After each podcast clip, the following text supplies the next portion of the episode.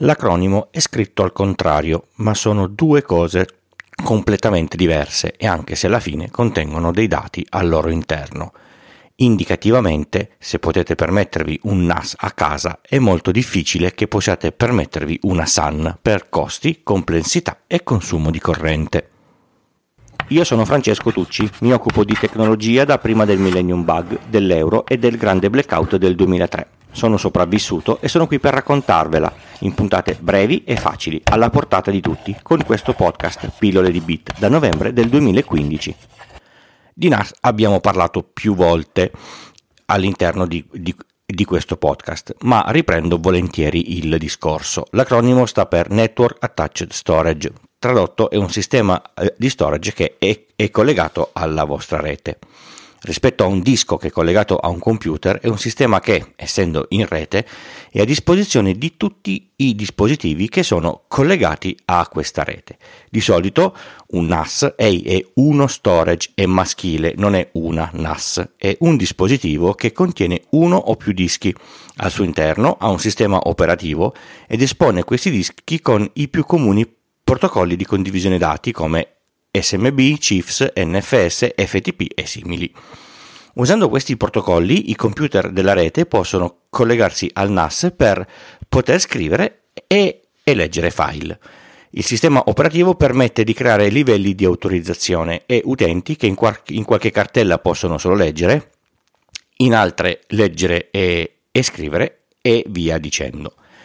Per i comuni utenti non è altro che una cartella da raggiungere in rete con eh, dello spazio eh, su cui depositare dei, dei file. Avendo un suo sistema operativo è indipendente dagli altri PC, è bene che sia sempre acceso e può fare altre cose per conto suo come pianificare eh, backup e e repliche dei, dei, dati che sono stati messi al suo interno, gestire i dischi in modalità RAID, in modo che se un disco si rompe i, i dati non vengano persi, fornire applicazioni di diverso genere come VPN, virtualizzazione e altre mille cose molto eh, particolari per chi si diverte a smanettare. Mi raccomando, se avete un NAS cercate di non fare le cose peggiori che si possono fare con un NAS a a casa propria come ad esempio non esponetelo su, su internet mai, mai, mai. Non tenetelo con un solo disco o con due dischi in Stripe o RAID 0 che con un guasto avete perso tutto. Non pensate che i dati al suo interno siano al, al sicuro, fatene backup. Finito di parlare del NAS, passiamo alla SAN, che viene solitamente usata in ambito aziendale anche se si continua a parlare di storage e di dischi. Molti dischi e molto storage. Ve l'ho accennata nella puntata del di Libero Mail. L'acronimo sta per Storage Area Network. Se vi ricorda qualcosa, ve lo confermo. La rete che avete a, a casa viene spesso definita con l'acronimo LAN, che sta per Local Area Network. La SAN è una rete di dispositivi con al centro lo storage. Lasciatemelo dire, è una cosa fighissima. Per essere una rete sono coinvolti più dispositivi che normalmente sono il sistema con i dischi che è molto più complesso di un NAS, uno o più switch in fibra ottica con un protocollo diverso da Ethernet, ma ci arriviamo tra un attimo, uno o più server. Partiamo dal sistema di dischi. Al suo interno è composto da almeno tre comp- componenti. Il primo sono ovviamente i, i dischi stessi, il posto dove andranno a, a, finire i vostri dati. Possono essere tantissimi di tipologia diversa come capacità, velocità e tipologia di, di, di, di, connessione. Possono essere a piattelli con rotazione fino a 15.000 giri oppure a stato solido. La cosa bella è che si possono mettere combinazioni variopinte di tutti questi tipi a seconda delle necessità e dei tipi di dati che ci devono finire sopra. Immaginiamo di dover fare un grandissimo spazio per depositare file che devono essere letti e scritti non troppo spesso. Useremo un pool di dischi con grande capacità a, a piattelli, magari lenti, a 7200 giri. Il costo al giga è più, è più basso e a parità di dischi usati ho molto spazio disponibile. Se invece devo usare un database che ha bisogno di alte performance, dovrò usare dei dischi a 15.000 giri e con bassa capacità perché così ho più dischi e più performance in lettura e in, e in scrittura. Se devo correre davvero forte posso mettere dei dischi SSD che però costano moltissimo, più di quello che vediamo noi con i dischi classici da computer su Amazon. Questi dischi vengono accorpati in pool che nel tempo possono essere espansi senza nessun problema. Mi serve più spazio qui, compro 15 dischi, faccio un ride e espando il pool. Fatto. L'importante è che siano dello stesso tipo, ma in certi casi neanche troppo. Per aumentare le prestazioni c'è anche una considerevole considerevole me- memoria cache in, in, scrittura che si interpone tra la richiesta di scrittura dei sistemi collegati ai dischi e i dischi stessi. Per i, per i sistemi il dato è, è, scritto, ma viene effettivamente scritto su, su, una memoria RAM e poi viene spostato sui, sui dischi in caso di coda lunga. Per questo motivo esiste una batteria interna alla SAN che in caso di mancanza di corrente garantisce che i, i dati in cache possano essere scritti correttamente sui dischi prima del, del completo spegnimento. Per gestire tutti questi dischi serve uno strato di software molto complesso. Per questo eh, motivo ci sono dei dispositivi che sono a tutti gli effetti dei computer che si prendono carico della gestione dei pool dei, dei dischi, di metterli a disposizione dei sistemi collegati alla, alla SAN, di gestirne gli accessi e, e, di fare un sacco di altre cose interessanti, come ad esempio le snapshot, lo spostamento di dati tra un pool e, e l'altro, la replica in tempo reale tra due di, dispositivi e e così via. Su alcuni sistemi le unità di controllo vedono quali sono i blocchi di disco più letti in giro per la SAN e li spostano sui dischi SSD in modo da renderli di più rapida lettura, anche se questi dovrebbero stare su, su, pool di, di, dischi a, a, a piattelli, per, per esempio. I, I server connessi non lo sanno, sanno solo che questi dati arrivano molto molto prima.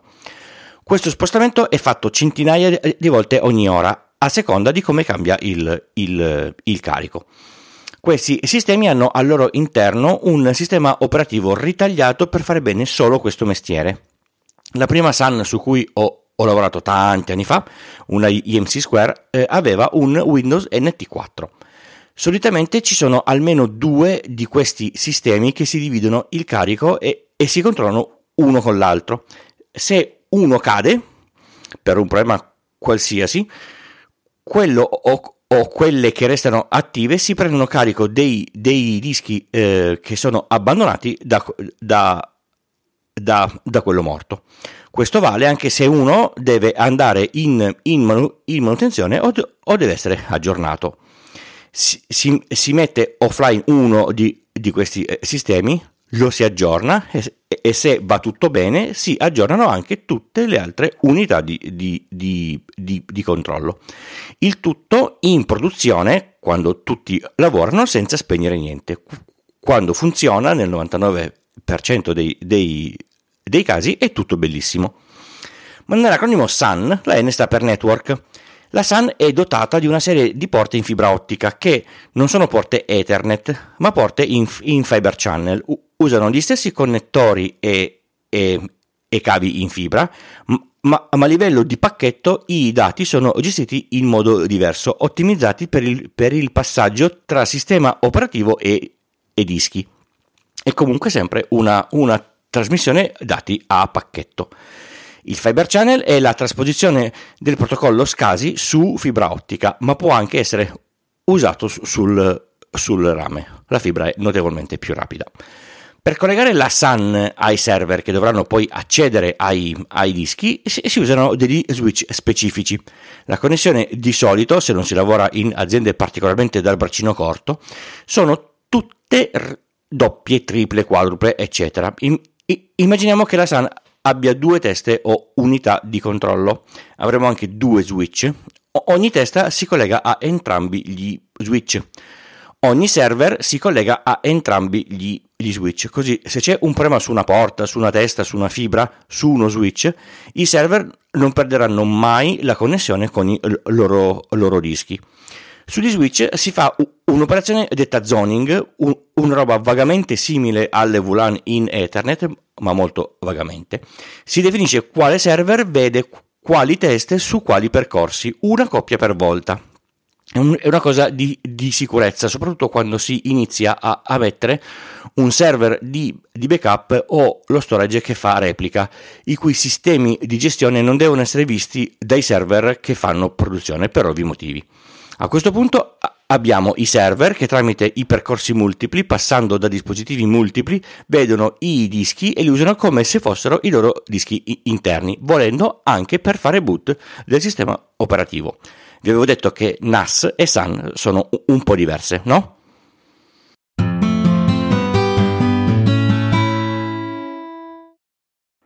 Pillole di Bit è un podcast indipendente interamente scritto, prodotto e realizzato da Francesco Tucci con l'indispensabile supporto dell'hosting Third Eye e il software di montaggio audio producer di Alex Raccuglia. Lo potete ascoltare da tutte le piattaforme di podcast il lunedì o direttamente sul sito pillole di Bit col punto prima dell'it.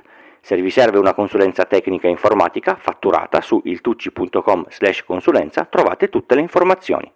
Just show me the money. I ringraziamenti per le donazioni di questa puntata vanno a Giorgio con il suo abbonamento mensile e a Andrea. Per essere nominati in puntata è sufficiente fare una donazione a supporto del podcast. Tutte le informazioni le trovate nelle note dell'episodio o sul sito. Con donazioni da 5 euro in su compilate il form che, che, che trovate sempre sul, sul, sul sito e e vi, e vi, posso mandare gli adesivi, il magnete per il, per il, frigo o il portachiavi. Per contribuire potete anche usare i link sponsorizzati di Amazon o di AWeb, sono sempre al, al solito posto sul, sul sito. Spargete la voce e portate sempre nuovi ascoltatori al podcast, anche questo è importantissimo. Grazie a tutti voi che ascoltate e che contribuite, ve ne sono davvero grato. Per tutta la settimana passata, Pillole di Bit è stato alla seconda posizione nella classifica dei podcast di tecnologia su Apple Podcast. Non so come queste classifiche vengano create, ma immagino per gli ascolti. Per questo motivo vi ringrazio moltissimo. Per me è davvero un onore aver raggiunto una, una vetta così elevata. Grazie, grazie, grazie.